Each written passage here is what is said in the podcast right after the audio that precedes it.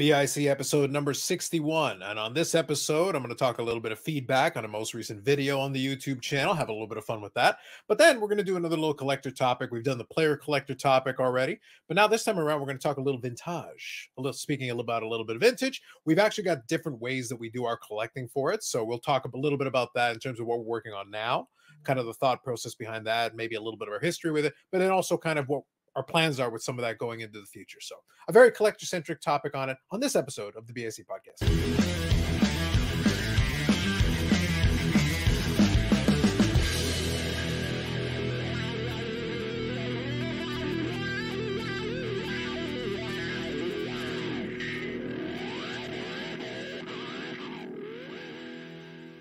I know that a lot of folks do enjoy the collector-centric topic, so I figured this would be a good one to touch on. So, and it's an easy one, honestly, for us, because we've got, like I said, a lot of different angles that we can take on it, and a lot of different history and our different respective ways of collecting. Before we do, I want to touch on a little bit, since the most recent video on the YouTube channel was the one where I had a little bit of fun talking about Cards HQ. For the most part, I want to thank everybody for their feedback, and the response has been really good on it so far. A lot of people got more or less what I was going for with that one, although some people are a little bit denser than others and struggle a little bit with it. The struggle is real, but that is to be expected. But I did think one thing kind of when I was talking to Brandon and Eric, and this is kind of a thought process that came through with me as I was checking out the feedback and I was looking at it, and I kept thinking to myself, how would this have looked if I had gone the direction that you could have? Because a lot of times the temptation is you could very easily have clickbaited the hell out of that video. It wouldn't have taken much. And I was just telling the guys that as it was, I took Jeff Wilson video, I put a picture and I put it on the thumbnail and all that. But really all I said, the title said Cards HQ early letdown, which is pretty light. It's actually very light comparatively to the direction I could have taken it. I could have said Cards HQ disaster, Cards HQ already failing, question mark. There's a million little ways I could have phrased it that would have been very clickbaity and, you know, put the Jeff Wilson thing there, flames and all kinds of things going on, disasters, and make it a lot more dramatic than what it actually ended up being. Where it really came down to is I was looking at the concept of innovation, the concept of kind of the grandiose early promises of the Cards HQ thing, with the understanding, which what's funny is that in the video, I include the caveat that I understand they haven't activated everything. I took that into account when I was having that discussion.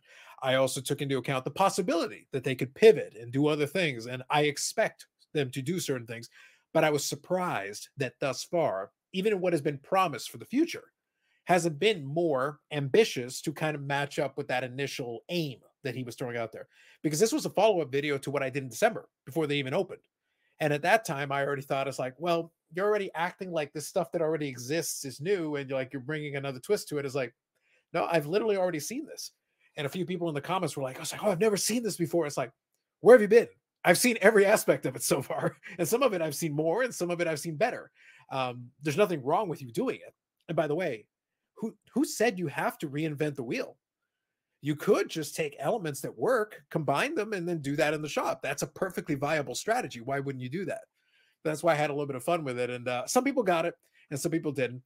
And I will say one more thing is kind of a little bonus for you guys here on the YouTube side.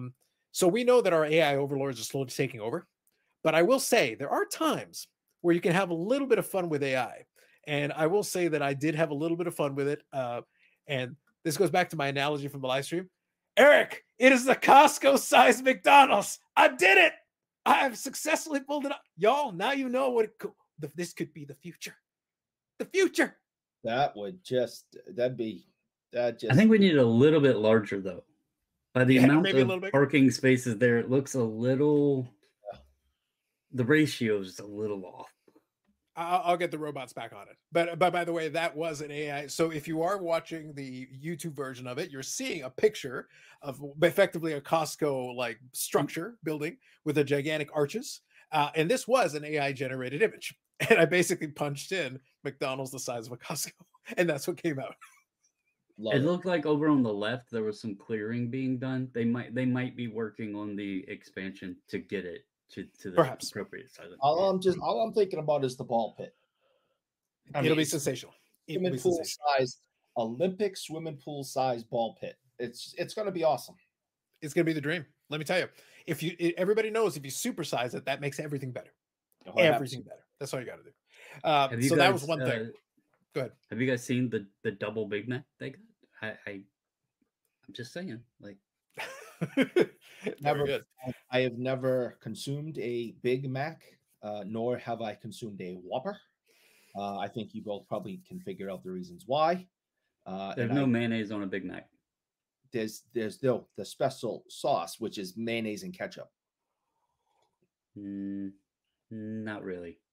You do know on a Whopper. So look, forget McDonald's for a second. McDonald's doesn't actually make hamburgers. Just to be clear, McDonald's doesn't make hamburgers. They have a colored piece of cardboard with like spray painted flavor on it. Yeah. The Whopper though, you can choose what you put on it. You can keep it basic if you want to. I'm good. Not just double cheeseburgers. When the random occurrence comes and I go to a Burger King, just double cheeseburgers. I'm good. I don't even get fries. I get 2 double cheeseburgers, say thank you, and drive away. I'm going to have to put an email in to make it required and mandatory for Burger King to put mayo on every sandwich, that the customer may remove it if they so choose, but it needs to be a required mandatory condiment on every sandwich produced by the company. Lest we go into Friday mode, because we're getting dangerously close to it, I will tell you, because I've got ideas of what I could do to fix this, but I'm going to save them for Friday. For now, we shall move on. We shall move on here for a moment. Okay, so one more thing I wanted to touch on, actually, and this will be just a little supplement to what I was talking about. So, like I said, just following up in that feedback, like, I just found it very interesting that some folks seem to believe that this was actually innovative in some way, and we're trying to make this argument. I'm like, no, I've seen almost every aspect of this tried in some capacity or another. And I did also make reference to Legends of the Game. So I was showing the guys a little bit of a video, some pictures related to it.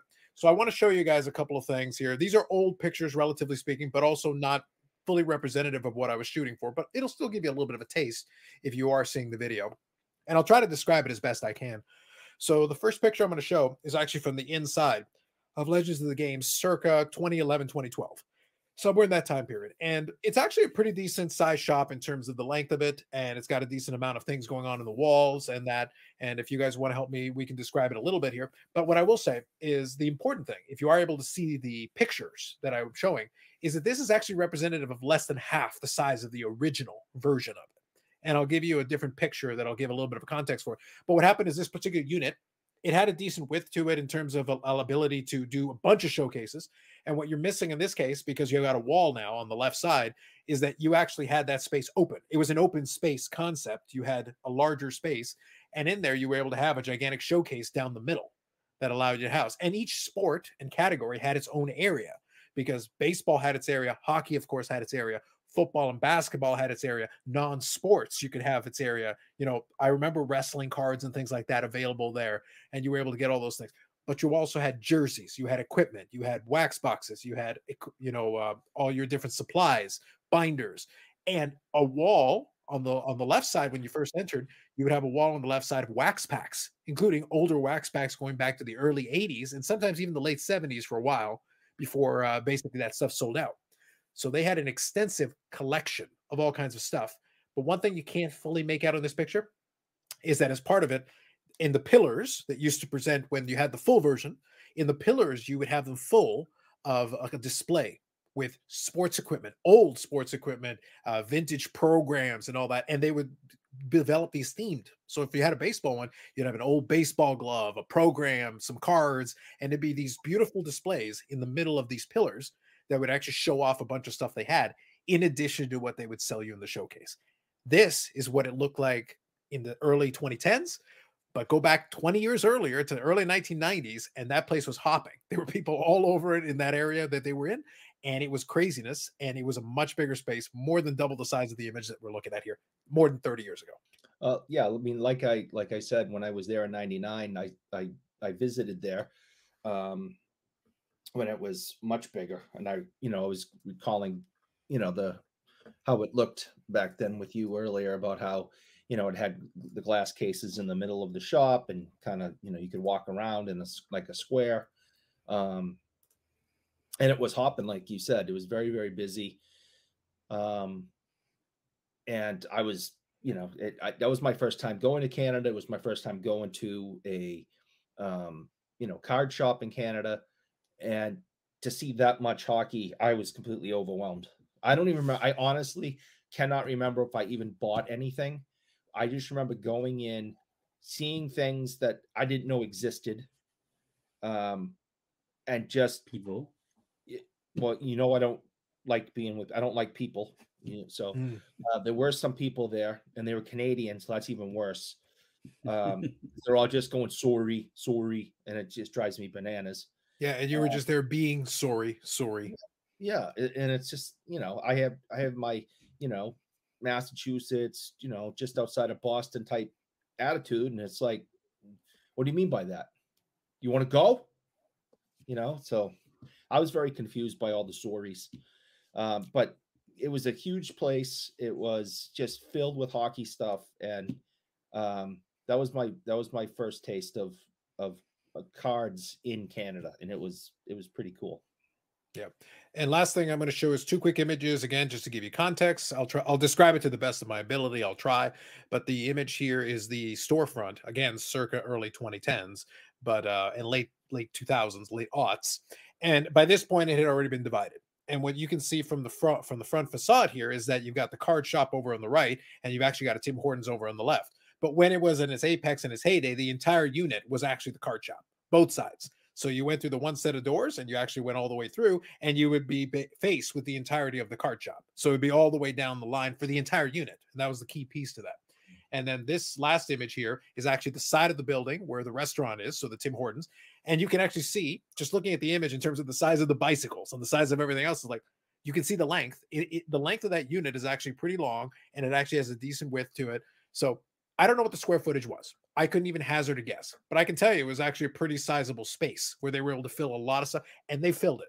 The point is, in that era, they had it full to the brim with all kinds of stuff, full showcases. They had bought collections and collections and stuff was coming in all the time, and transactions were happening, especially in that early 90s period. Like I said, it was hopping, and people were buying, and as fast as people were buying, more stuff was being brought in, and it was being shoveled into every corner, nook, and cranny you could fit it into. It was stuffed to the brim in its apex. So I'd love to be able to give you the real context so you could really understand what it looked like at that time period. You just have to believe me. It was a crazy shop, especially for the time period. Really ahead of its time comparatively to what we talk about today. But that's why when I look at those bigger shops, this Cards HQ concept, you got to remember, I have to put it into context with what I've experienced and seen. So when you tell me that it's this, and I go, yeah, but I've seen that. I've seen it applied. I've seen it tried. I've seen, again, this was 30 years ago. And even with this is like almost 20 years ago, I'm showing you these images. And you can still get a little bit of a taste, even a scaled down version of what it looked like. This is after the boom had ended. The original boom had ended. And we were already far into the descent after that. It was a very much of a quiet period for that. And even then, multiple management changes and all of it, it was still a pretty decent sized shop, especially for that era. It was still hanging in there for a while before it finally closed its doors. I just want to say again that when it comes to Cards HQ and Jeff, because I read the comments and some people were kind of defensive, and I just want to point out again a couple of things. One, you have stated you don't have a dog in this fight, and you don't care either way if he's successful or if he fails. And I, knowing you, I totally believe that. Brad and I have come on here and stated that we hope it is successful. We're rooting for it. We want it to be successful. We've definitely discussed this on this platform and on the Friday show, and, you know, put our 2 cents in on, you know, what we think should happen or what they should do. And, you know, we kind of brainstormed a little bit, but nobody on, because I'm Carlos, has said, you know, Jeff Wilson's a bad guy. We hope he, you know, hope the shop burns to the ground. We hope that he fails miserably. So we're not coming from that perspective where a lot of people in the hobby and content creators and people on Instagram and other platforms, you know, are just rooting for this to fail. That just doesn't make sense to me. But it is a big deal. It is newsworthy. It's a big goings on in our hobby right now. So to keep an eye on it, and even if I'm all for it, being able to have a constructive conversation about it while rooting for it to be successful, there's nothing wrong with that. So, I mean, I just wanted to point that out, that there's nobody on this platform going, I, you know, hope the place crumbles tomorrow. I just kind of want that stated. Do you, and this is for both you and any viewers, listeners, whatever out there, do you guys think, because to go back to something you just said, Eric, you said it's a big deal. And if you remove Jeff, you know, Jeff and his YouTube and content and everything else from it, mm-hmm. and you just have a new shop opening up across from, you know, Brave Stadium, whatever, in Atlanta, mm-hmm. Georgia, and yep. Joe Schmo is running this shop. And it's mm-hmm. not a big spiel going about mm-hmm. it, and it's not Jeff Wilson and everything else. It doesn't then become such a big deal. It's not. I think so your point is right. You're correct. But that's the reason why, even in the video, I led. So just, and I appreciate Eric giving that angle off to it as well. It's important to give that, and I want to make sure we're very clear on this. Two things. The only reason it's newsworthy is because it is Jeff Wilson, because of where he has become positioned in the hobby, for better or worse, whether people agree or disagree. And the proof is in the pudding. This, I always like to be very clear about this. The proof is in the pudding, because to your point, if it wasn't Jeff Wilson, would it be as big a deal? Even if he built, somebody built a card shop of the exact same size and the exact same, no, the answer is no. And the reason is because he is a polarizing figure in this space. And go ahead. I was just going to say, I don't want to offend people by saying this. And I haven't, you know, throughout the last several years of Jeff, but, and it's nothing of him personally. It's just his content wasn't that appealing to me. Mm-hmm. So when I say this, I'm not meaning it like to piss anybody off on either side of the spectrum. But he is essentially the Dr. Beckett of the card space today. You know, Beckett created Beckett Magazine. He created Market Movers. And, you know, he was kind of the one to roll out that digital app that had card pricing and everything else right there at your fingertips or whatever, you know. So I'm not saying on the level of importance, I should say, to the hobby, but what he created, he basically took and created a digital pricing platform that many people grasp to. And he was very smart. He rolled it out at the perfect time. I mean, the hobby was booming. The pandemic hit. Everything else, like a lot of pieces rolled in to make it as big as it was. So am I saying he is as legendary? No.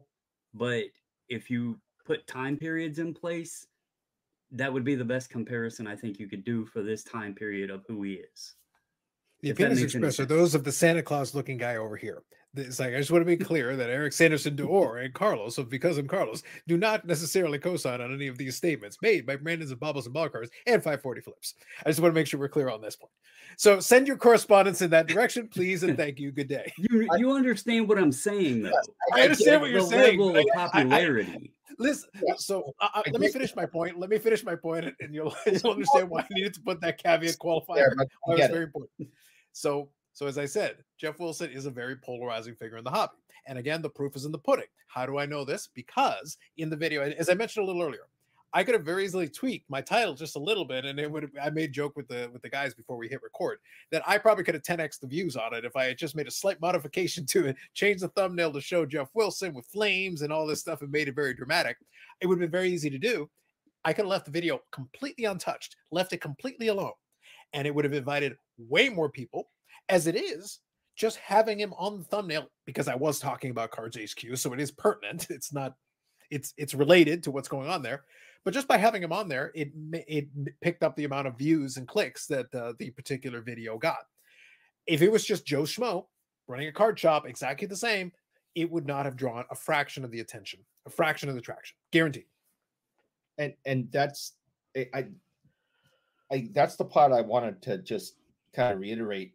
Because everything you guys have said regarding how much attention this is getting and how, you know, I said it was important and you commented on that.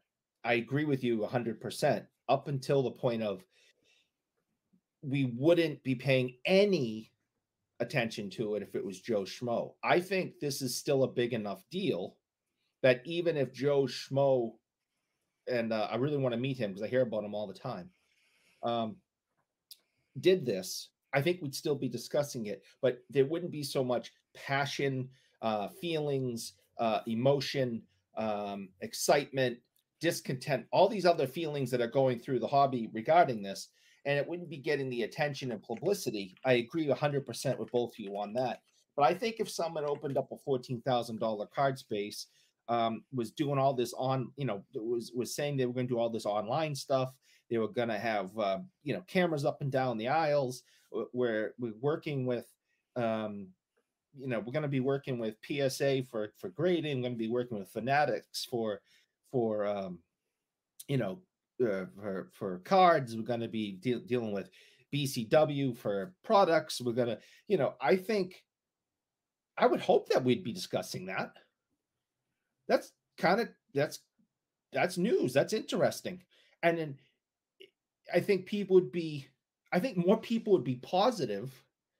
Like all the Jeff Wilson haters hate it because of him. They want it to fall apart because of him. I think a lot of those people would probably support Joe Schmo for doing the same thing.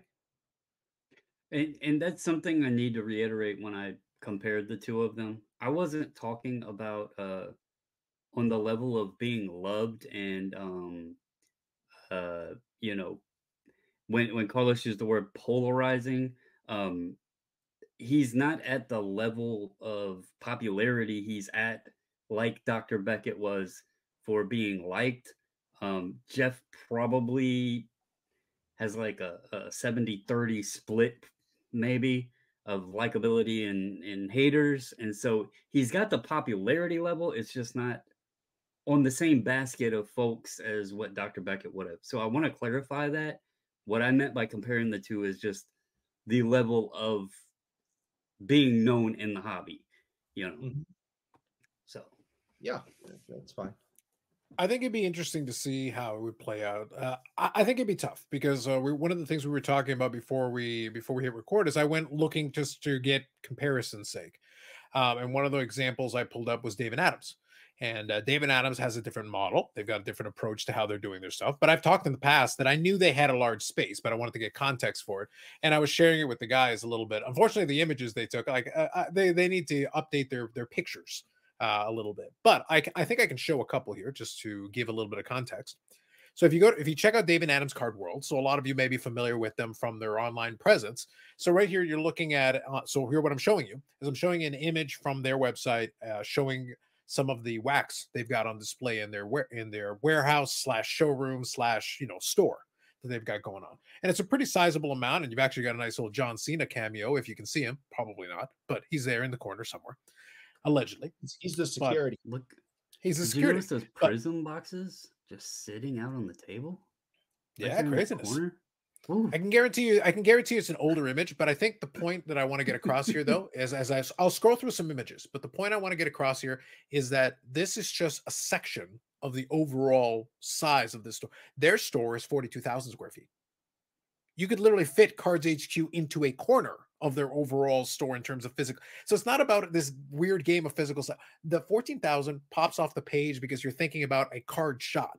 Well, in this case, these guys have the card trading card area, but they also have memorabilia. They're based just out of Buffalo. So they've got jerseys of the Sabres and the Buffalo Bills.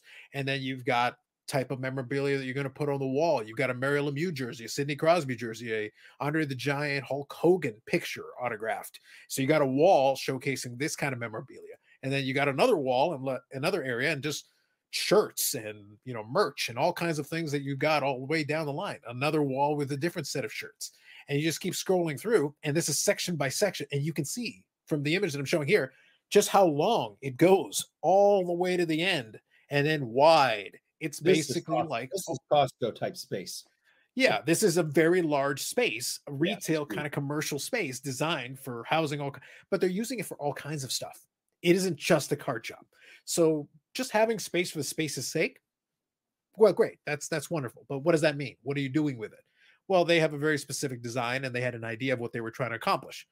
But they also do a lot of the stuff, like I said, they'll sell merch and different things. They're in business is designed to do a lot of different things. And here's a section on board games. So it's collectibles, it's gaming, it's merchandise, it's all kinds of stuff. So because they're doing all these things under one roof, then the additional space is justified. It makes sense why they would have it. The point is this type of business still does operate, though, in the sports card space. They've got a warehouse still. They do mail order. They do all these things.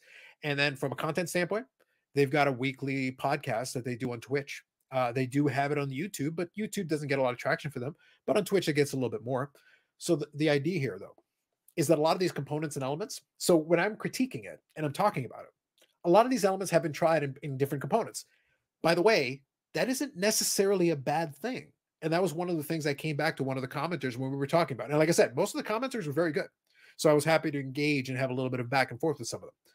But I said, there's nothing wrong with taking ideas that work and then putting your own twist on them and using them. Because if it works, hey, why wouldn't you use an idea that worked? You want to try some out, you want to try some different stuff that's a little bit different. Hey, knock yourself out and go for it. The problem was, and maybe it was lost. This message was lost in the discussion for a while there. My point was, you started off by overpromising and underdelivering. Right now, you're in the midst of underdelivering because you start off with the grandiose. If you just wanted to start the shop and say, hey, we're going to try some stuff. Some of it may work, some of it may not work, but we're going to give it a shot and see how it goes. And we're going to try to have all these breaking pods, and we're going to try to do it this way, and we're going to try to do some live selling and all that. The way I just phrased it right now, I don't think there's any reason to critique or criticize anything because, okay, you didn't say you were going to have it on day one. You didn't say it was going to revolutionize retail. You didn't say people were going to study it, which is what he actually did say, which is a little different than what I just said.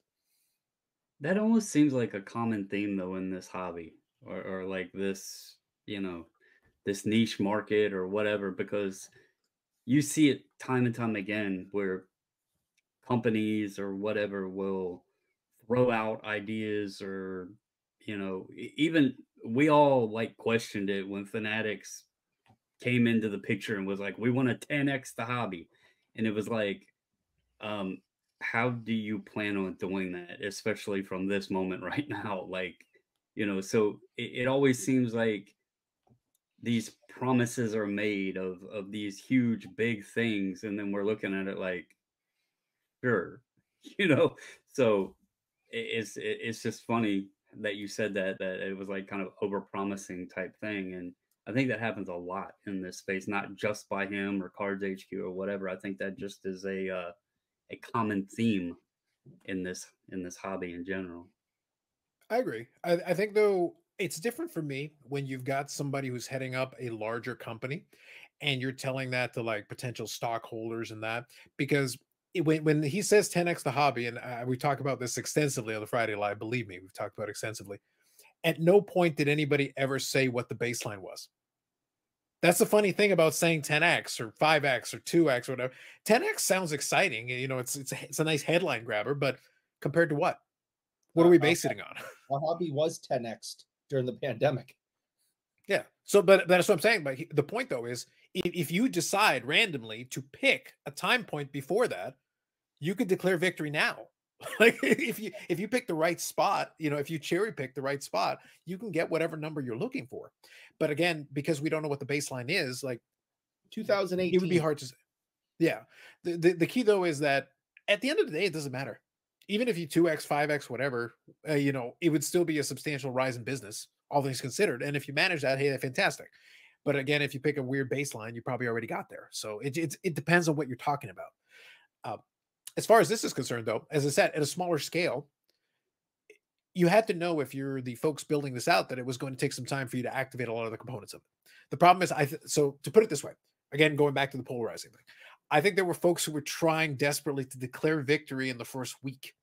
And I'm sitting there like, you haven't even turned on everything else. And like I said, one of the pushbacks I got is that, well, you're doing stuff with AMG. And by the way, this is going to be a segue to me to bring the AMG thing into it because I figured now would be a good time to do it. AMG Collectibles, amgcollectibles.ca, scrolling ticker across the bottom of the screen, and the AMG Collectibles YouTube channel, where tomorrow there'll be another episode coming up where we'll record it, and then we'll be able to talk about some new products coming into the space. But Now, the reason why I wanted to make sure we got that in there, and thank you to AMG Collectibles, friend of the channel, and this podcast. But part of the reason I also wanted to mention is one of the little piece of pushback I got is, well, you're doing a thing with the card shop, you know. Also, the other angle, not even related to card shop, I got to say, oh, you're just jealous. And my first instinct when I'm feeling like more of a jerk, because in that video I was being very nice, relatively speaking. But my first instinct when I'm being more of a jerk is like, jealous of what? It's like jealous of somebody who bought a boat with a hole in it. You had the money to buy the boat, I grant you that, but it didn't seem like the best idea in the world to me. If you give me $3 or $4 million, by the way, I can tell you right now, Brandon, I'm willing to make a wager for anybody that wants it. If someone wants to give me $3 million, I can guarantee $150,000 return by the end of 12 months. And I will not lose the principal. And I don't have to do it. And it's risk-free. I guarantee you I will get $150,000 profit. In order to successfully do what I just said, Cards HQ, with the money they've already spent, they're $3 million in the hole. So they're going to have to make at least $3,150,000 in profit to match what I just said. So it is a business. You have to put money in and invest it in order to build up a business. So granted, and if you're going in the long haul, then that's fine. Over the course of time, your plan is to chip away back at it, build yourself back up, and with profits over time, be able to grow and do all that. But at the moment, and that was the point of the video, they're not fully activated. At the moment, they've got Whatnot streams going. They've started doing some of the breaks now. And so from a personal standpoint, there's nothing to be jealous of. The man just bought a $3 million liability at the moment. Is there potential? Sure. Is there a possibility they can get to where they're going to get to? Sure, absolutely. But it's start. At the moment, right now, he's got a $3 million bill. That's what he's got. So, Eric, I'm not jealous of that. I'm not jealous of that. Thank you. I'm not jealous of the debt by any means, no. Well, I mean, people are saying that you're jealous and associating that to AMG. Then we just need to talk to Sherry, because she has a man there on her side that is very polarizing. And I know I'm going to give a big shout out to him, and shout out to AMG and Sherry and all of them. But Brad is a very polarizing dude. Yeah, you meet him. He has a huge smile on his face. He always seems happy. I mean, I'm sure if people walk into that shop, he is just ecstatic to see them. He's probably greeting them and shaking hands and smiling. Yeah. And and it infuriates Eric to no end. Yeah. I mean, he's all like, if you've not met Brad, the man is always, I don't know if, has he ever been angry? Like, I don't know what an angry. Oh, I've heard him angry. It took a very offline conversation, offline story. Okay. But the point is, it's hard to picture. But I want to separate out two things though. I don't think the jealousy angle. So from the comments, the jealousy angle was not pertaining to AMG. So two parts. The jealousy was me daring to critique it. And obviously that means I'm jealous, which obviously stands to reason. Very logical. Very, very solid point. But then the AMG angle is more along the lines of, well, because you were associated with that, it's like you're, first of all, my video, I wasn't speaking on behalf of AMG at any point. I was speaking on behalf of me.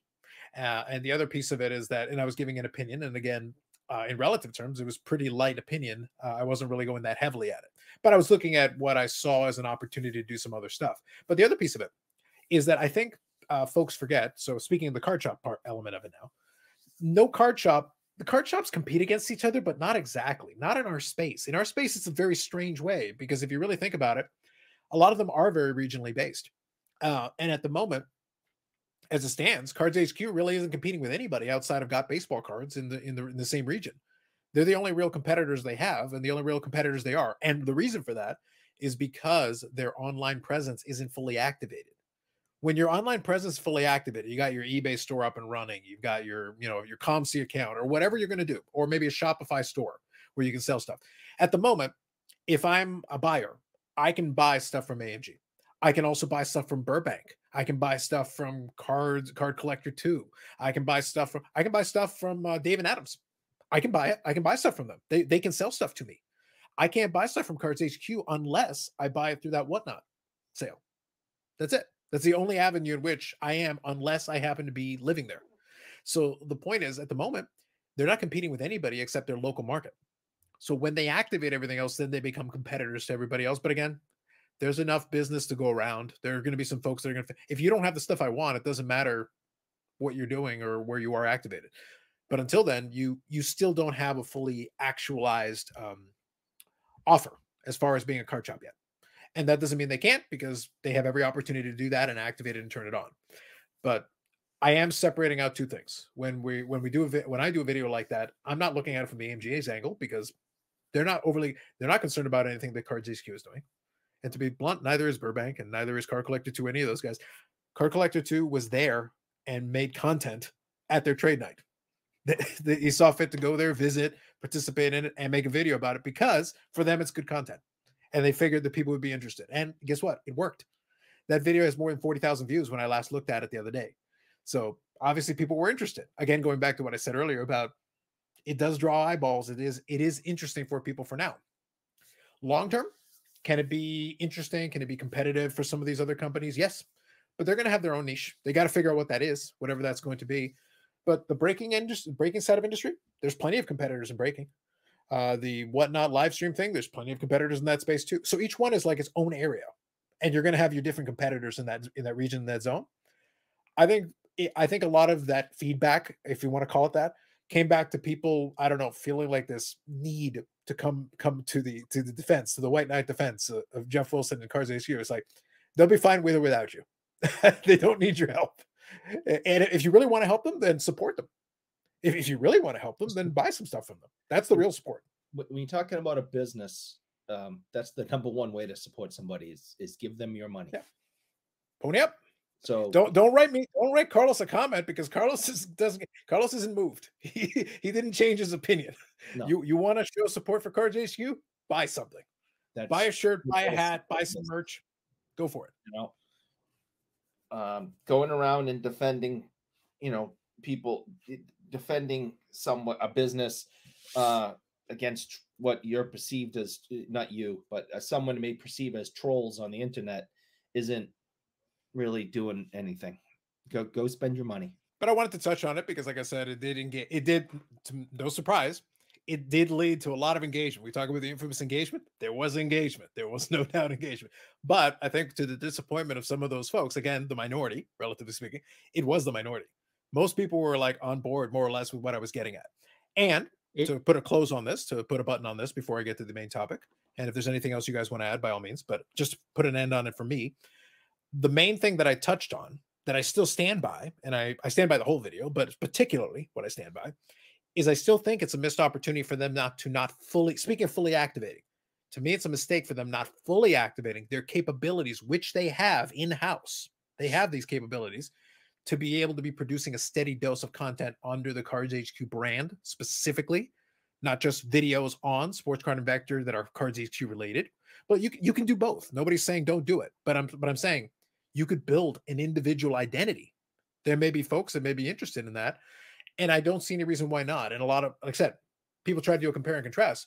When I talk about the AMG Collectibles podcast and things we do, it is a relatively small crew of folks. Everybody involved actually works at the store, with the exception of myself. So I'm not there.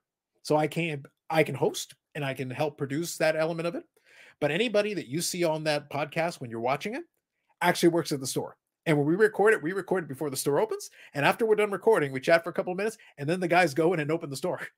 They literally will go. So I'm basically pulling them off the floor before the store opens in order to record the podcast. And then they're off to work. They got to get started. So I don't have a dedicated person, and they don't have a dedicated person to create content. Cards HQ does have that luxury. So my point in that portion of the video was, take advantage of this luxury. You have somebody with a camera that can walk around and get this B-roll and get this content. You've got editors who are doing a tremendous job. You're literally producing content right out of the space whenever you're doing your debate show and where you're doing your Jeff Wilson podcast. You've got a studio in there, AKA you have the in-house capability to be producing some great content out of that space every single day if you want to. It's a choice. It's just, I guess, interesting to me, because we did a episode on this podcast several weeks ago discussing card shops and the importance of them and that sort of thing. And I'm going to be completely honest, and this isn't for one way or the other, I don't have any interest in like keeping up with the Cards HQ thing, because it, like, my intent of ever traveling to Atlanta is like very slim. So the chance that I will ever attend or visit his shop is very slim. But I also was one that was very high and stated the importance of card shops. It's funny that there is such defense to this topic and this card shop. And again, I think it all just draws back to who it is. But for as many people out there that will, you know, scream to the sky saying that card shops are irrelevant now and they're not that important, it's funny that there is so many people actually defending the topic if you say anything negative towards the card shop. So it's almost like a contradictory statement there. You know, people say they're not important, but then people want to defend it. So, like, make up your mind of which it is, you know. So I if it succeeds, awesome, you know, great for Jeff and all the people involved. If it doesn't, then, you know, he tried, right? I'm not gonna like sit there and poo-poo on him, but he tried. So it's a weird topic and take, I guess, upon it. That's fair. I think, like I said, it's testament, and we're gonna see. I'm kind of, like I said, I've kind of enjoyed it during this brief. I was not surprised. It was funny because I made my little mini comeback. I had made a regular video, I think, this year. I think every piece of content I had on there was either a pickup video, a handful, and then either a podcast episode like this or the live stream. And it's like I decided to come back. It's like, all right, and then all of a sudden it's like, all right, bring the engagement. I guess that's where we're going to get today. I have an idea for future content now. Ooh. Brandon and Bobby road trip to Atlanta. Oh, I would love that. I would love that. You, all of a sudden you got Bobby like angrily trying to like chase down somebody in Atlanta and you're like holding him back. Bobby, no, no. That's Stop trying to attack random people in Atlanta. Yeah, I think that's what the interwebs need is that content. That, my friends, is truly, truly quality high-end content that we Bobby, need. If you could find us a sponsor, this might work. I think we should get Whatnot on this. I don't even care. Like, there's got to be an angle that we can get Whatnot on this to sponsor it and pay for it somewhere. Needham can sponsor it. Needham can sponsor it. Hopefully, Needham can pay for the bail money because you're going to need it. If Brandon can't chase Bobby down, that might be where this next thing's going. It became the second episode will be on Court TV. That's what's going to happen. Yeah. But, oh no, there would be enough views that we should have enough revenue for the bail money. One would hope. One would hope. Super chat, live stream, super chat, yeah, super chat. All of a sudden, Eric, you and I do a live stream. It's like just covering the Court TV case, and it's like what happens? It's like y'all, we need some for the legal fund. We need some legal fund for the Burrell. Well, quite the spectacle. Deported back to Canada, I think, because Bob's going to be the first. It'd be quite the spectacle. Quite the spectacle, I must say. Well, that took an interesting year. The old friendship bridge, I like to call it, and yeah, and he gets turned over to the Canadian authorities at the halfway point. Solely. I guess we need all that. We need this. I think it'll send quite the message to the Americans, I think, after he is celebrated with a ticker tape parade outside the Tim Hortons. Yeah. He's sensational. Sensational. Sensational. Beautiful. So yes. So we'll touch on so we'll flip over now to the other topic here. Had a little fun with that one. We'll see how that one plays out. But again, just bear in mind, as I said earlier, try to take it in the right spirit with a lot of these videos. They are opinion pieces, and opinion pieces means you don't have to agree. Like, it's completely fine to disagree. My only ask, I only have one. My only ask is, if you would like to disagree with me, at least make sure you've watched enough of the videos so that you're not making an argument that is completely refuted in the video. No, that is the only ask I have. Yeah. That's the only one. Because if you tell me something that literally was refuted in the video, I'm going to simply roll my eyes and move on with my day. Like, there's nothing I can do to help you at that point. At least watch enough of the video so you know what you're arguing against. And then, by all means, happy to hear what you have to say. By all means. But that's fine. So best of luck to them. Hopefully they take at least some of those concepts under consideration, and hopefully they do some of those things that they were going to say. Within a couple of hours, they actually had a behind the card shop thing, but it was more of a documentary piece. Not exactly what I was talking about, but within a couple of hours of my video launching, they did have a piece of content. So there you go. Hey, maybe somebody's listening. Jeff, you're welcome. You are a powerful force in this. Crack the whip. Crack the whip. Got those bum editors off their seats and actually made them do a little bit of work. So there you go. Were you the first subscriber?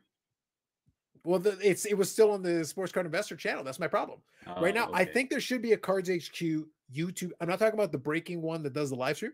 I think there should be a Cards HQ YouTube channel with Cards HQ exclusive content. That's my opinion. I would build an independent brand so it could be its own thing, and then people know where to go. And if they want to check it out, starting off on Sports Card Investor, I get it. He's already got the audience and subscriber base. I get that. But at some point, you got to wean it off and let it start building on its own. Give it a chance to grow and develop a little bit on its own. That would be my angle. But again, hey, listen, I'm just a jealous hater, man. I'm just a jealous hater. What do you want? I don't know what to tell you. So I've been meaning to talk to you about that. Well, I am a professional hater, though. It's like if my Tom Brady takes have taught y'all nothing. I am a professional hater. I'm really good at it, y'all. Really good at it. So it's fine. It's fine. Okay, so let's chat a little vintage. Let's chat a little vintage. So this is the other going to be the remainder of the podcast, so we'll chat about that a little bit. So as I mentioned at the beginning, we've all got different approaches to collecting vintage. So that's a big piece of it. And one other thing I may do as part of this one, I may try to put a timestamp on it. So if you all want to skip the Cards HQ discussion and get to the vintage discussion, I'll give you that option on this episode. You're welcome in advance. So I'll find the timestamp and make it happen for you. But we've all got different approaches to it. Brandon had started to consolidate and figure out kind of the combination of things he wanted to hang on to. So that's one aspect of it. I've had my vintage projects over the year. I did share with the guys before we started. I was digging through a box here of some stuff. And one of the things I got in here is a bunch of 58 Topps, including the 58 Topps All-Star of Mickey Mantle. That wasn't actually part of my original Mickey Mantle run that I had originally. But this is a classic card. Like if you guys remember the 58 Topps and the All-Star and the Sports Magazine All-Stars, this is an iconic card. Not a super high condition one, but a fairly clean copy. Like that's actually a pretty solid copy, all things considered. And by the way, if you are a Mantle fan, this one is a very affordable piece. Like you can get these ones in pretty decent condition, and it's not like super crazy in terms of cost. And they are pretty neat cards, and it is a 50s Mantle. So 100%. If you want to have one in the collection, that's a pretty solid piece. But one of the things that's sorting through that box was that it is kind of a graveyard of projects past and that I had aspired to that I'm probably not going to pursue. So now my next trick is going to be figuring out what I'm going to do with that. On the hockey side, Eric has a variety of different projects he's working on because he's got an autographed version of one of the sets he collects, and he's got a regular version of it. And he, of course, picks up individual cards here and there that fit certain categories he's doing. So I wanted to talk about that a little bit. So before I get too deep into it, Eric, do you want to kind of explain some of the vintage projects you work on? Give a little bit, just a little bit high level background on some of them. Yeah.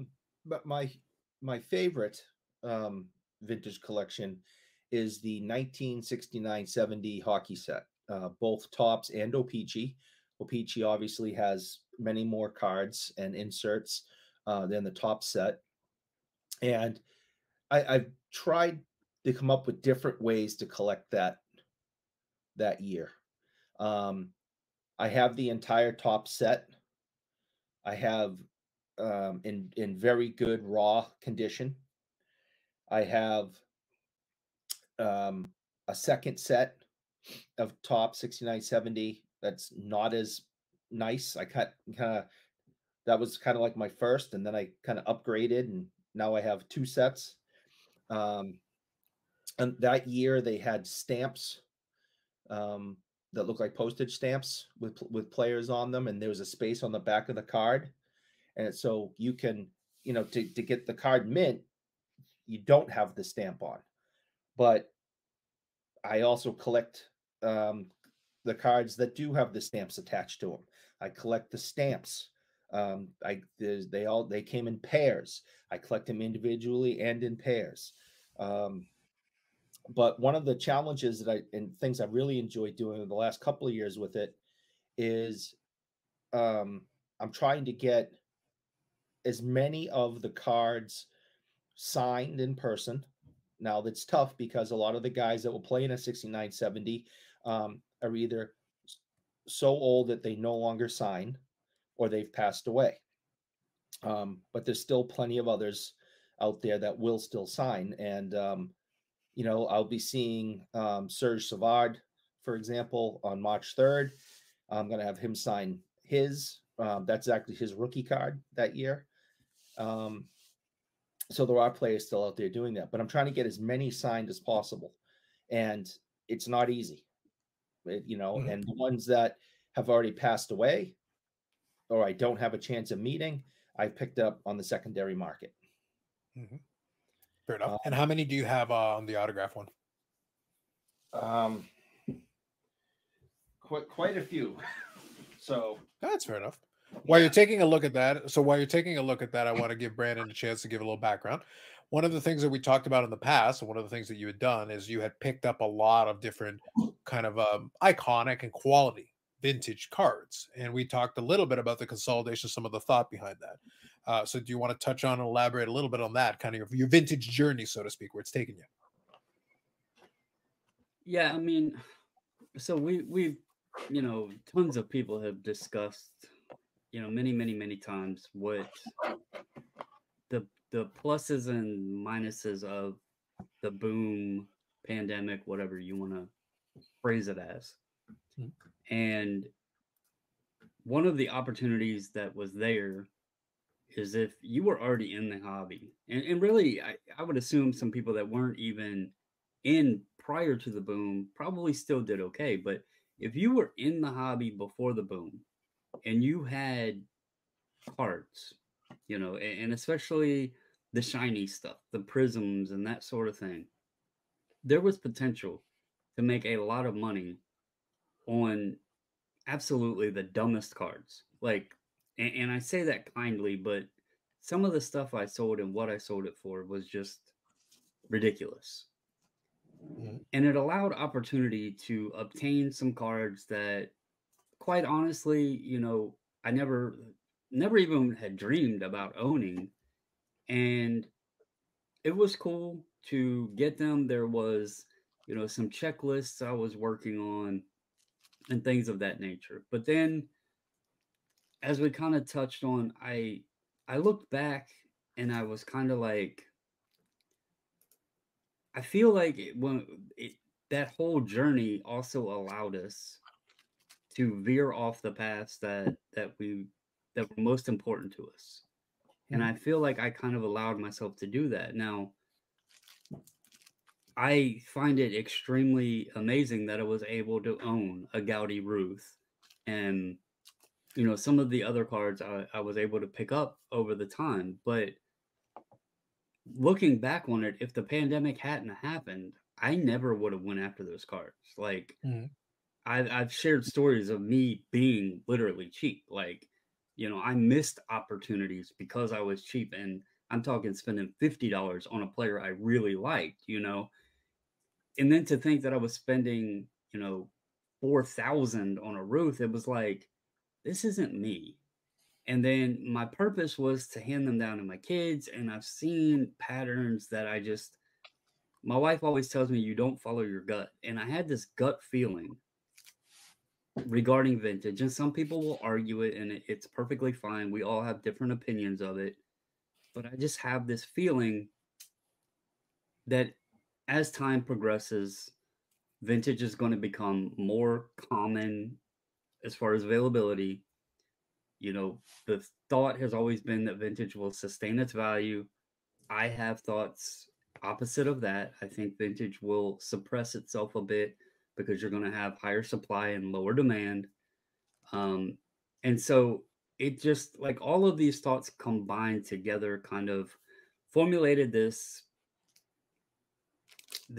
purpose to get back to what really just meant a lot to me.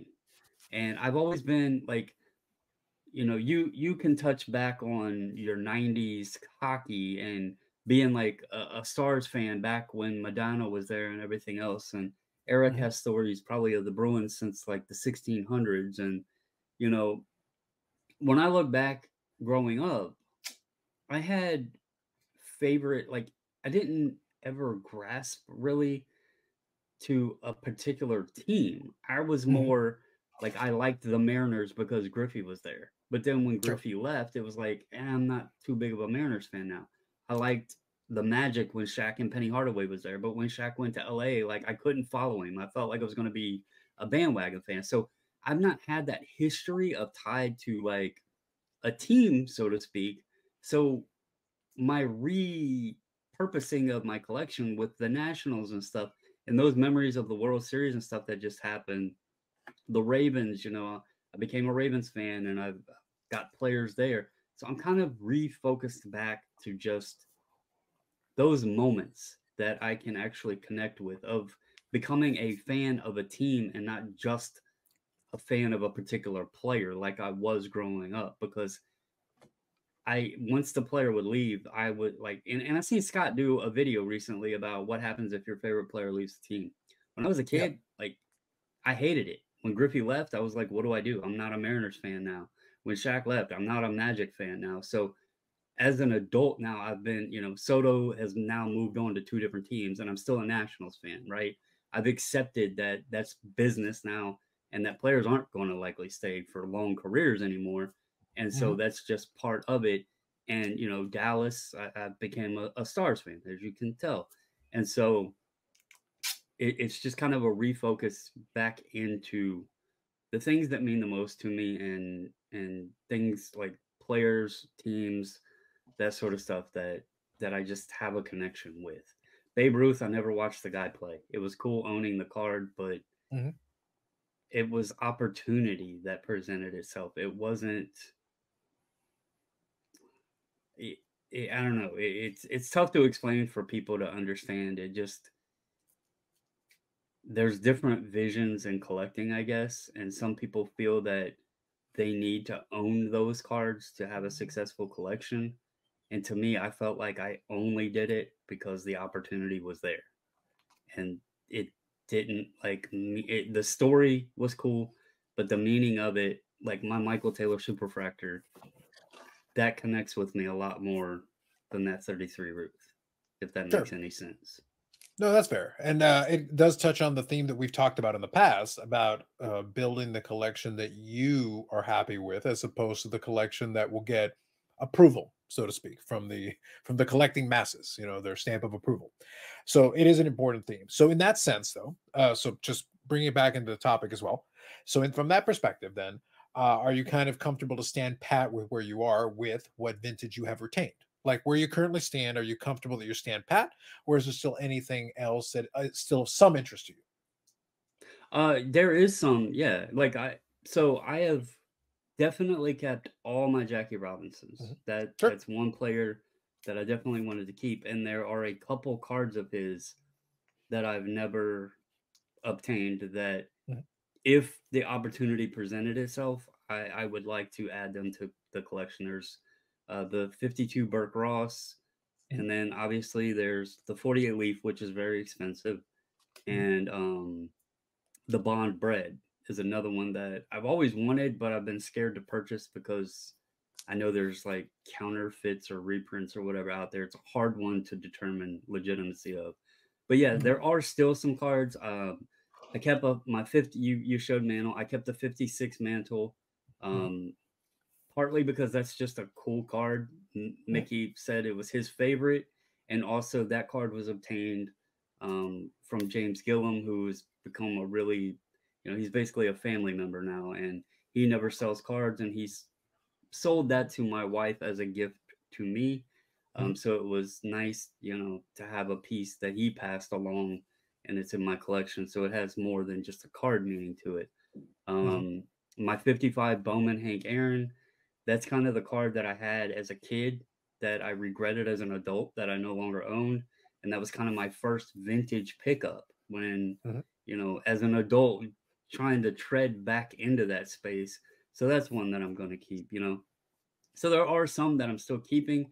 And, you know, there's a few that trickle the interest of maybe possibly picking up if opportunity presents itself, mostly on the Jackie Robinson spectrum. Sure. No, that's fair. And that's why I say your journey was going to be different than mine or Eric's. So that's why I wanted to get kind of that perspective in a little different angle, which to me is perfectly valid.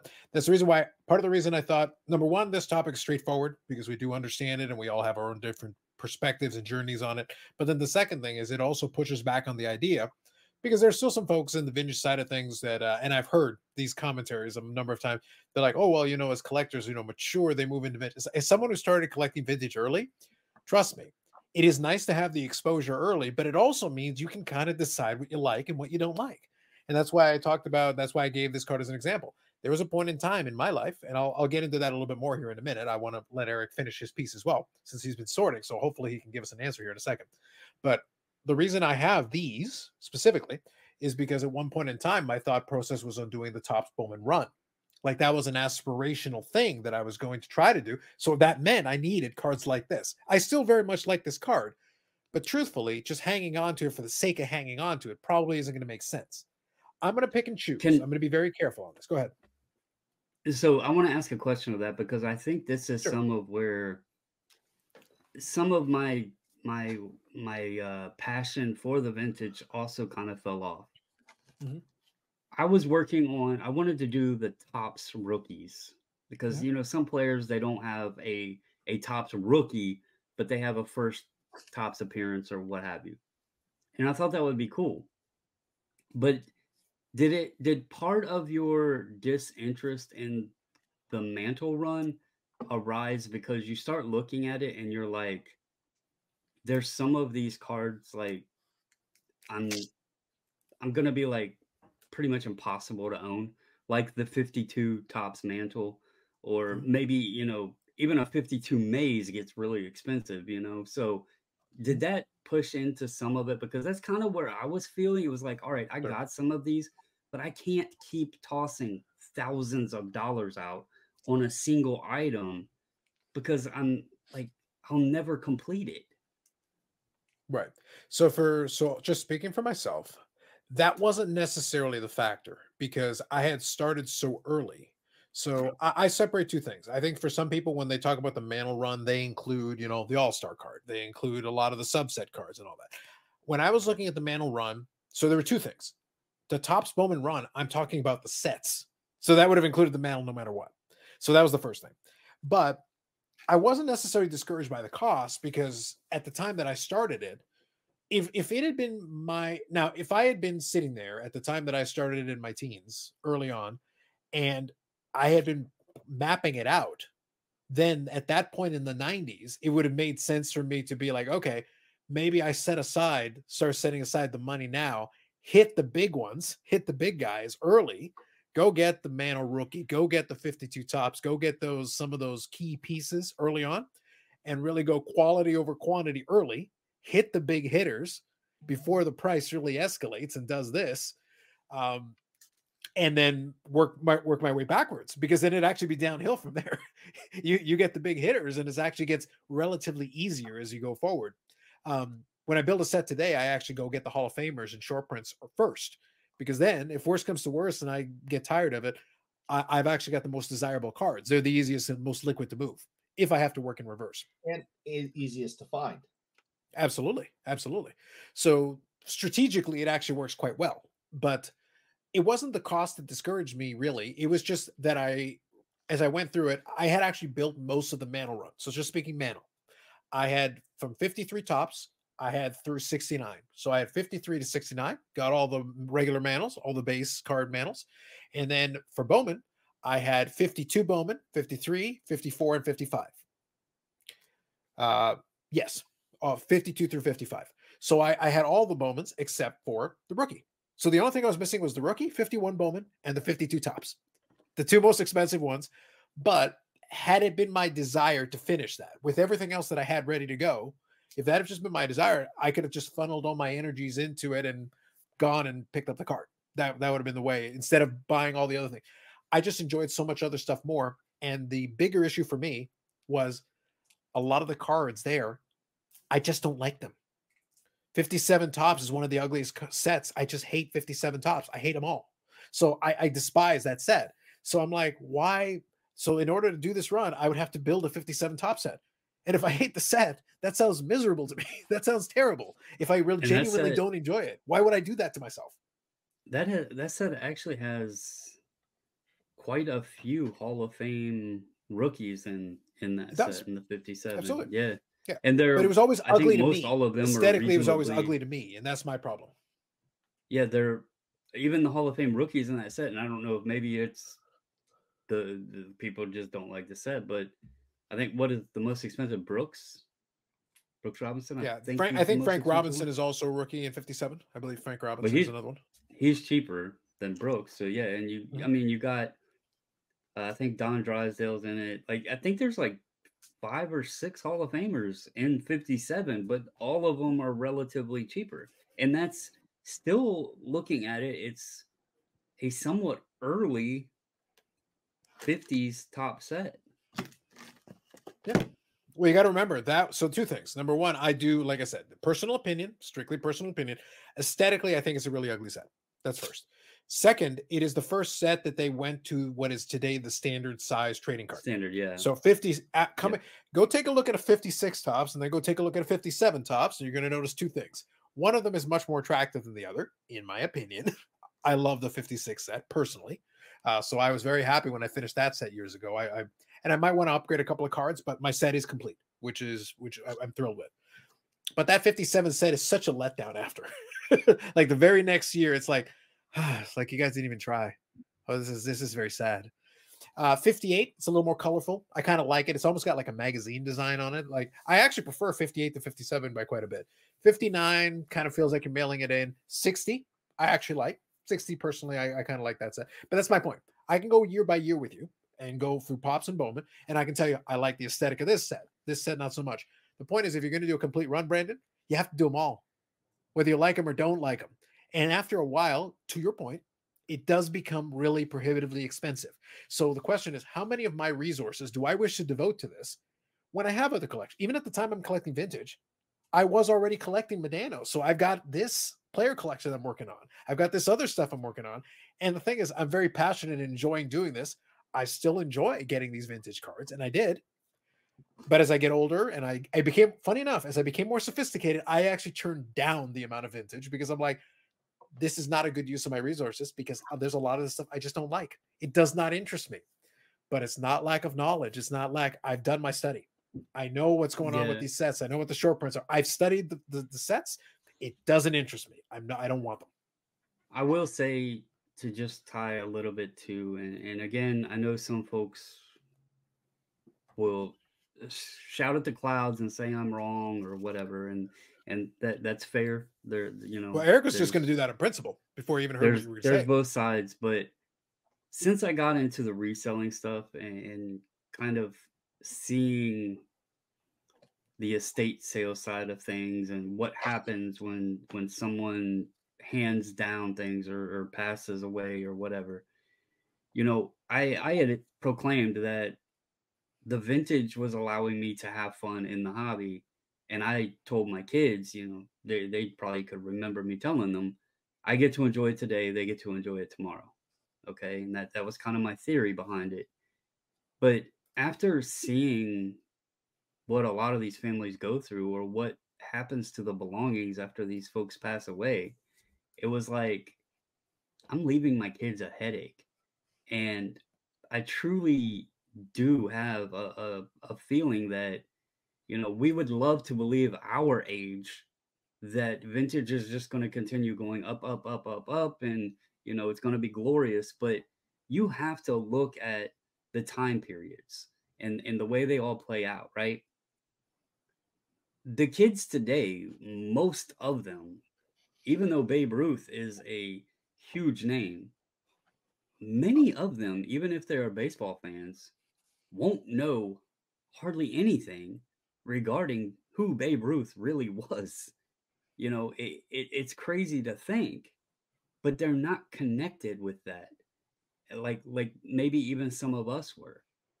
And I do feel that, you know, this is all supply-demand based, and the more supply that continues to get funneled into the marketplace, the more people our age are either going to have what they want or they're not going to be interested in or whatever.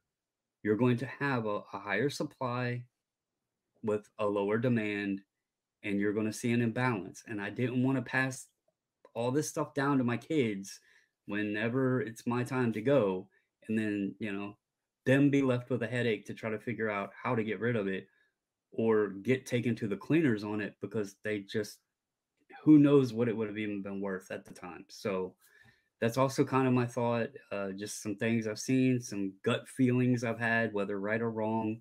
They're my feelings and just my choices. I'm still collecting and I'm having more fun, I think, now. So, and that's the most important part.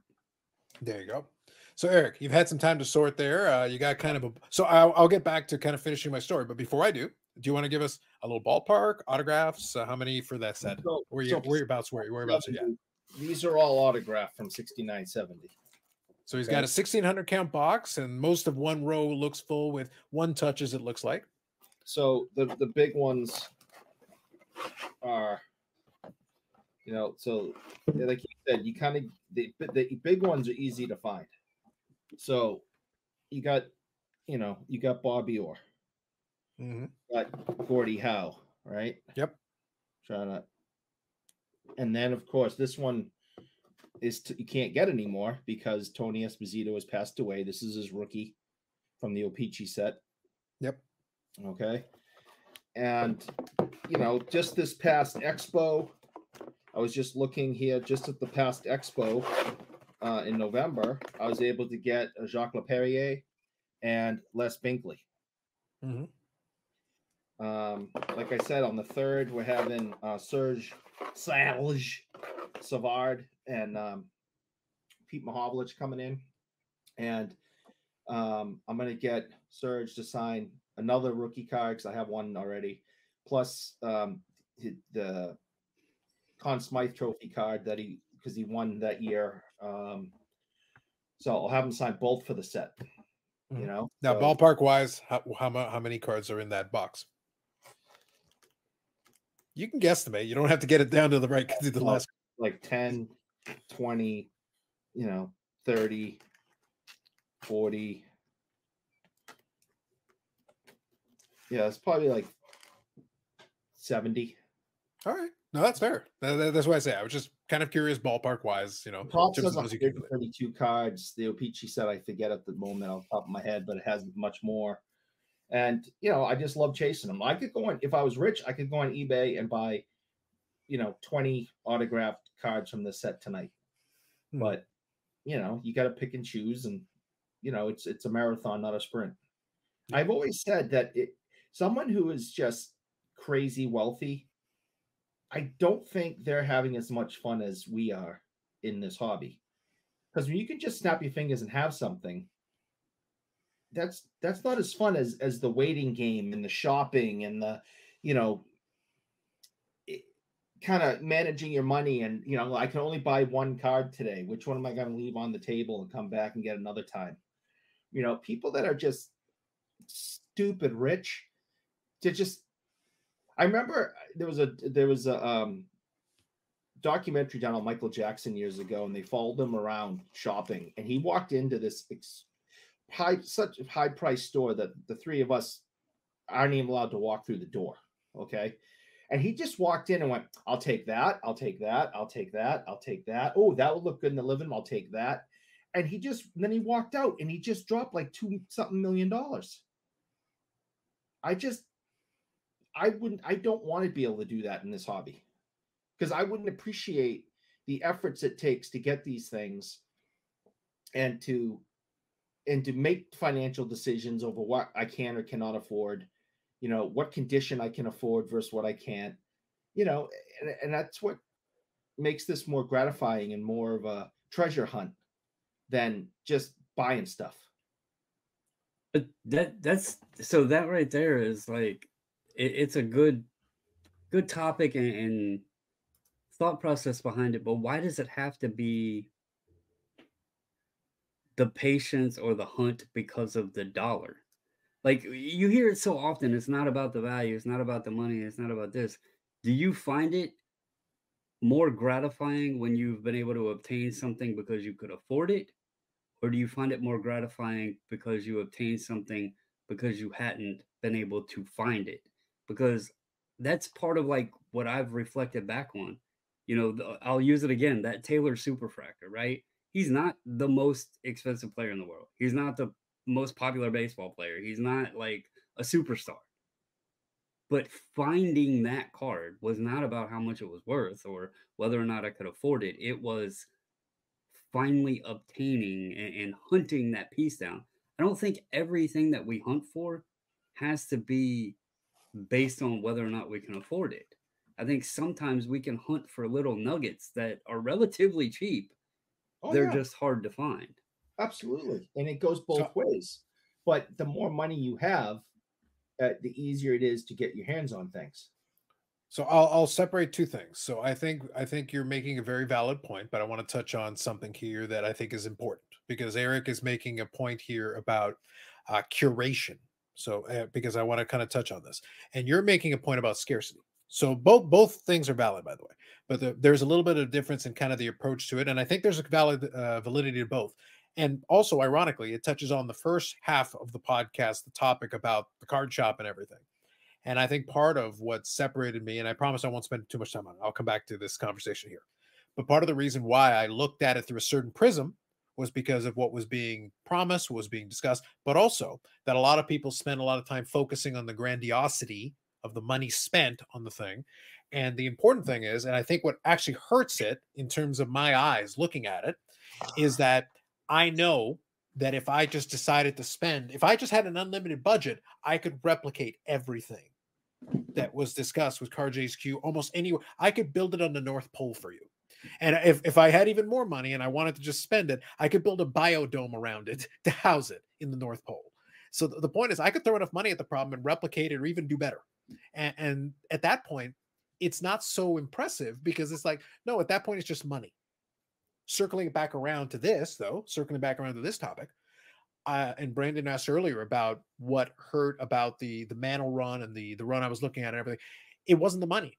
I know that if it was just my goal in life and I wanted to finish that Topps Bowman run, and that's what I dedicated my energies to, and I put every hobby dollar I have into it, I could finish that run.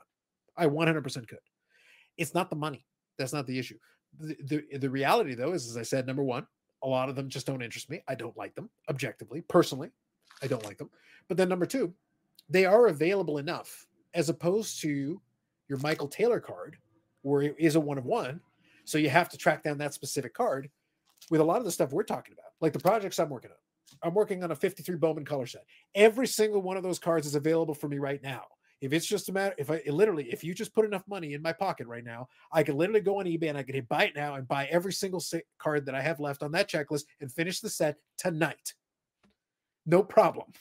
I could buy them one at a time and I would still be able to finish the entire set tonight. And that's not the point. In a situation like that, it's not that it's not available. It's that, well, maybe you want to build a set with a certain aesthetic in mind. Maybe it's not just about money. It's just like, yeah, I like the picture, the registration. I like the registration to look a certain way, or maybe I want the centering to be a certain way, or I want this.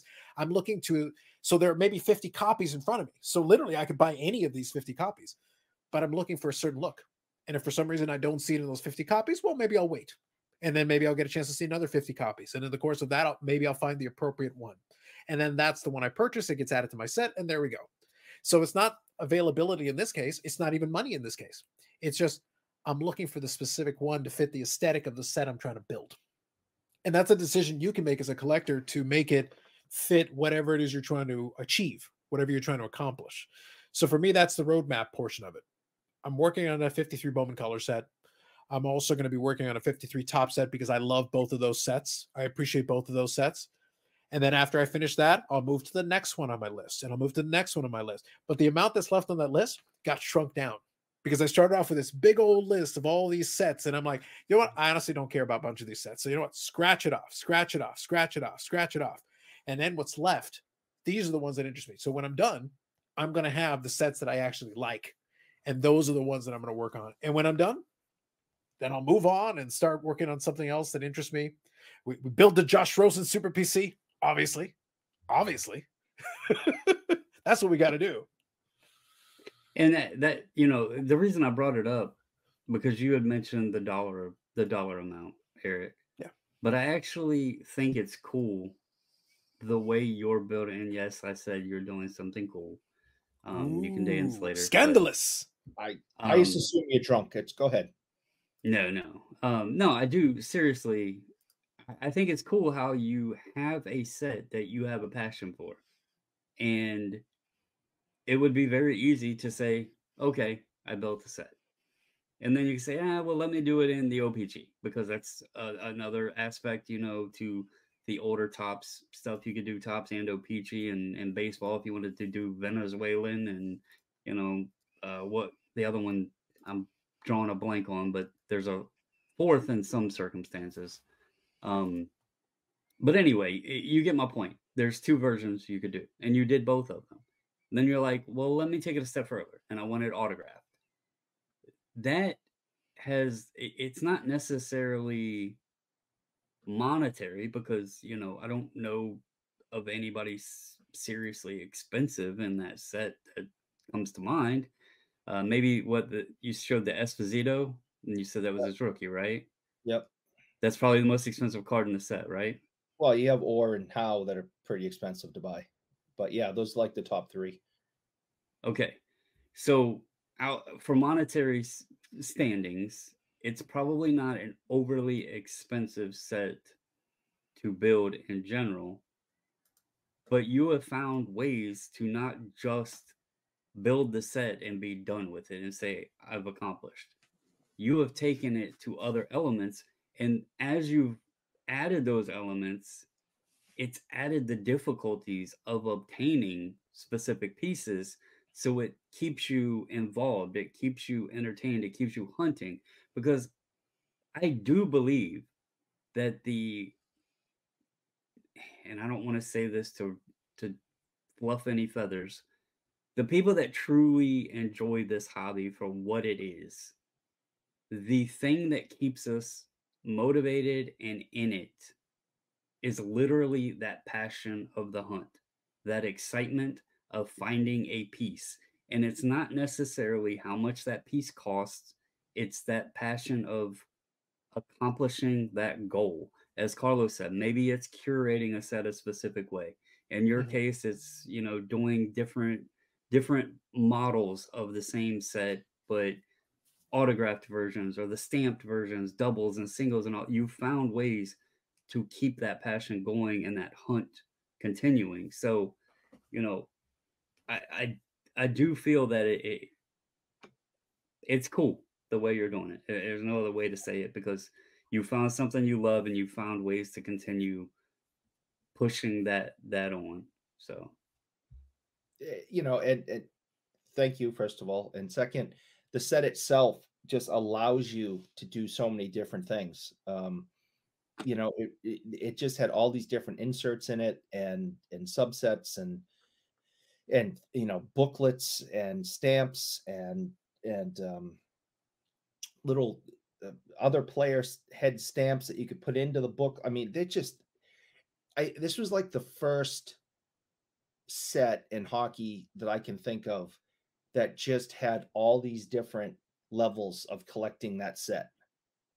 And if you get creative, you can expand on that. And that's what so when I, especially when I go up to Canada, you know, it's more accessible to find these. And, you know, I get, sometimes I buy cheaper banged up ones, nothing too destroyed, because it won't look good, but I get something that might not be in perfect shape, because that's the one I'm going to get autographed. Because I'm not going to spend something, you know, a lot of money for a mint card and then have them autograph it. Here's a fun question. Or whatever. Go ahead. So you're working on a set that is 55 years old, correct? Mm-hmm. If we were to hypothetically peek into the future, and you're talking about all the different inserts and everything else, in 55 years in the future, do we see teenagers moving into adulthood, or kids that moved into young adult, whatever,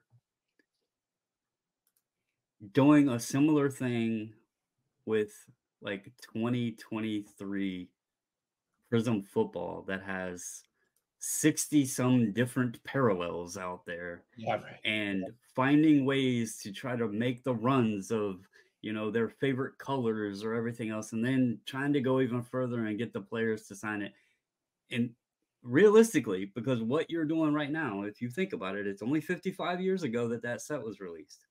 Only 55 years ago. Does that same passion hold true 55 years from now on a set today that has even more options, more challenges upon it? Do we see that in the future? Because I personally don't. I hope so. I mean, I hope that people in the future are going to have the collecting bug still. But, you know, with more technology, I mean, there was a time period where collecting cards was the most entertaining thing you could do, you know, as a kid or whatever. And now, you know, you got computer games and a cell phone that can tell you what the weather is in, you know, Yugoslavia in 5 seconds. So I don't know if the younger generation is going to continue to really collect. We saw during the pandemic, the younger generation decided they were going to all become investors and make money, which was great because you want to see young kids being entrepreneurs and, you know, and make money for themselves and learn business and interact with people. And, you know, because especially what's the biggest complaint about young kids is that they're all isolated and staring at their phones. Well, kids in this hobby went out and went table to table and went, are you buying? Are you selling? Are you doing this? Are you doing that? And making handshake deals and moving big amounts of money around at 12, 13, 14, 15, 16 years old.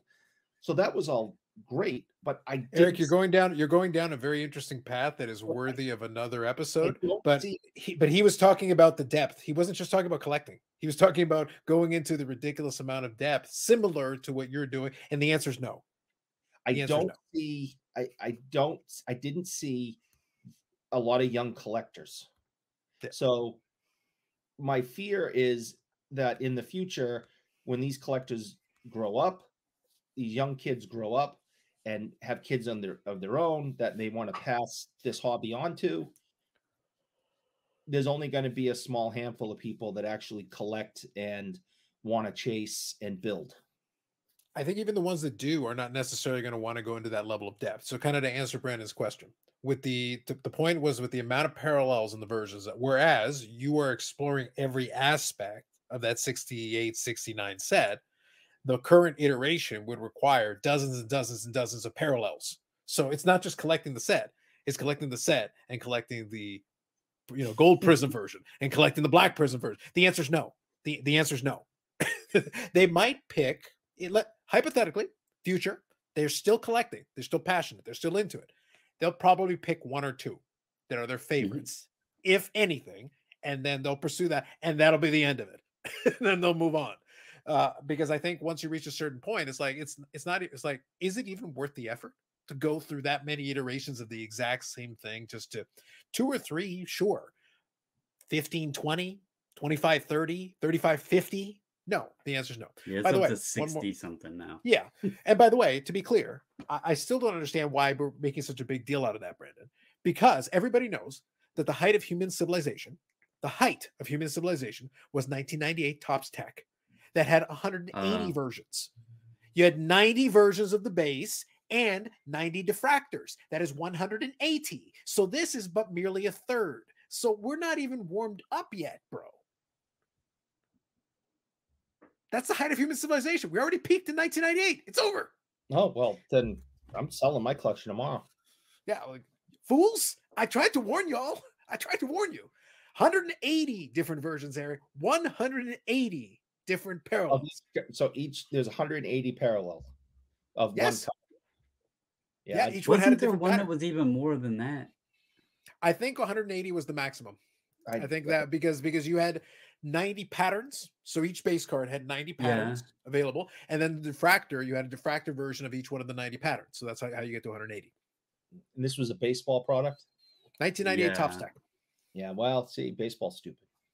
And there's some of them that didn't even get made. Like some patterns didn't get made for some players. Some of them I've definitely never seen. There's a few that I have definitely never seen. Yeah, there was less of some made. Yeah, it was hypothetically on paper there should be 180 versions of each one of the base cards. So again, I don't want to hear it, Brandon. I don't want to hear a damn complaint about 40 or 50 parallels. That's nothing. Nothing. We had 90 patterns. And then the diffractor version of all 90 patterns. So nothing. So Panini doesn't even know what's coming yet. Like, y'all get on Topps Tech's level from 1998. You're not even close. Not even close. I'm glad I stopped collecting modern in the 90s, because if that was something I got into, or if they did that with hockey and I got into that, I would have lost my mind and every cent chasing. And I think you would have lost your mind sooner. You would have lost your mind sooner. Yeah, well, I'm glad I stopped and went, I'm just collecting vintage. Screw you people. I think though, Eric, you wouldn't have.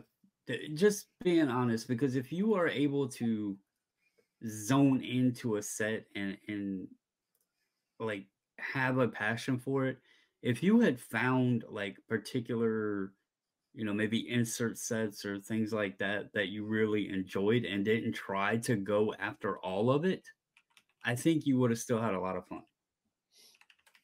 Well, I was possibly, I mean, who knows, but there was just a period of time in the 90s where I had to make a decision because I couldn't keep up with, you know, the 500 different products and the inserts and this and that all started coming. And then you started having autographs, and then you started having jerseys, and it's just, it blew up. And I'm like, I can't keep up with this. I'm just a young kid. You know, I was like in college. I'm like, I can't afford a pizza, but they want me to, you know, start paying all this money for cards. And I said, no, I'm sticking with vintage. Which one more expensive, chocolate sticks or packs of cards at the time? Oh, they're probably similar, like 25 cents a piece. So, so we've got the truth.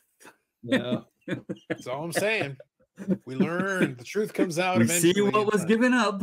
Yeah. What wasn't. Yeah. Well, let's see what we've exposed.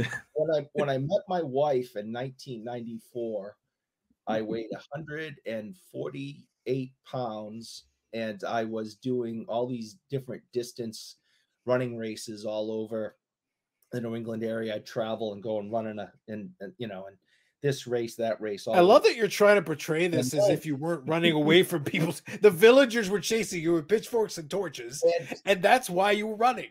And then I met my wife and started skipping workouts and races to go on dates and hanging out with her. And then I found chocolate sticks. And now I'm like, you know, 225. And I don't quite know how that happened. One quarter at a time. Yeah. I don't know what happened. One quarter at a time. Yeah. I think we've learned a lot tonight. I think we've learned a lot. So let's put a button on it there. We will follow up on Eric's backstory and his excuses of, yes, running. It's like when you're running away from people, that's a different conversation. Like that's not quite the same context, but fair enough. It burns calories either way. Fleeing terror, you know, burns calories. That's the thing. So hopefully you folks enjoyed that. We can come back with a similar topic later on if you wish, but we wanted to give you a little background on some of our vintage journeys, so to speak. Different, like I said, different paths. Eric has a very focused path on a thing. Brandon has certain specific items he's doing. I've got my own roadmap and kind of my thing that I'm doing, but I did explore the space on a lot of these different sets over the years. I've had cards from a variety of different. I've collected some pre-war, and I've enjoyed some of that as well. But it's one of those things where you have to kind of find your lane. I always thought it was kind of limiting if you sit there and like, oh, okay, you know, I guess I've matured. The premise almost was like, oh, I've matured as a collector, so I should collect vintage. Like, well, collect it if you want to. Collect it if it interests you. Collect if it intrigues you, by all means. But if it doesn't, just don't. To reiterate, too, you know, nothing against people that love going down all the different paths of vintage, and if they cherish vintage and truly feel that it's the future and the best way to put your money in and everything. But there's nothing wrong with collecting just things that you truly enjoy either. I will say, you know, we're sitting here recording this on February 19th, and I have already this year purchased almost as many cards, I think, as I did all of 2023. And that's just a matter of back to finding the things that I truly want and that actually means something to me. I bought 2 cards last night that were football, and I don't share a lot of football on the channel or you know, in general. I haven't shown a lot of football stuff, and it was a Chad Johnson rookie auto that I found on card, Bengals uniform, and an AJ Green. And people might say, well, you're a Ravens fan, but there was a period of my life that I actually was involved with the Bengals, and I was at AJ Green's first ever training camp, you know, and so there's connections there. There's pieces to these cards that actually have a meaning to me. And, you know, I can and have enjoyment with that. I have a lot of Chad autos that I got from him personally, but I didn't have an on-card rookie auto in his Bengals uniform. So that was an awesome pickup I found. And, you know, so it's just a matter of refocusing and making this what it's supposed to be. And that is fun and meaningful. And that's what I'm getting back to. So. Moving words. I think it's fair. So we'll put an end on that one. I will recommend, and I will encourage you, if you do check this out and enjoy it, if you can give us, I'd love to get some feedback from you on in the comments section, if you're checking it out on the YouTube. These do become available also on Spotify and Google, you know, Apple Music, whatever podcast of choice. It's on several of them if you want to check it out that way. YouTube is generally the best way because then you also get the visuals. We'll try to describe it here and there where we can, but you'll get the full experience there. I think on Spotify, they also have it on video. So if you want to check out the Spotify video, it's there as well. But so that'll be it for myself. So Brandon, Bobbles and Ball Cards, and 540 Flips. He actually had a 540 Flips video earlier. If you do check it out a day or two after this one uploads. These podcast episodes are on Tuesday mornings when they do upload. And we've also got Eric, sanderson2orr, so you can send all of your 68, 69 fan fiction, whatever. He's into that kind of thing. So 69, close enough. Whatever, one of them. One or the other. You can send him your fan fiction. You know, that he gets very excited about those things. So, listen, that might be another avenue of collecting for him. Like, there's a lot. It's the important thing. When it comes to that set, anything that we can do to mix it up, I'm in. Exactly. Sounds perfect. So we've got that, and then we'll have more up these episodes coming up. Otherwise, on the YouTube channel, more videos coming up and live streams on Friday at 8 p.m. Eastern Standard Time, where we're at least 5% less mature. We did challenge that a little bit today. I'm not going to lie. We started going down a couple paths. We did reel it back in. We did reel it. We were able to bring it back. We brought it back. So on Friday though, we won't try. On Friday though, we will not even try. I did attack Brad. That's not appropriate for the podcast. For this venue, it is not right. The good news is on Friday, we will simply not hold back. There will be no pretenses of anything resembling professionalism. But we do thank those of you who are listening, and we do thank our friends at AMG Collectibles, amgcollectibles.ca, and the AMG Collectibles YouTube channel, where there will be another episode, some new upcoming product, and some cool stuff that came in the store. If you like Upper Deck Clear-Cut Hockey, there's definitely a heavy dose of Upper Deck Clear-Cut Hockey. So there's a little spoiler for you if you check it out, because that episode will drop right around the same, a little bit after this one, when on the YouTube channel. So for Brandon and Eric and myself, have yourselves a good one, and we'll catch you in the next episode.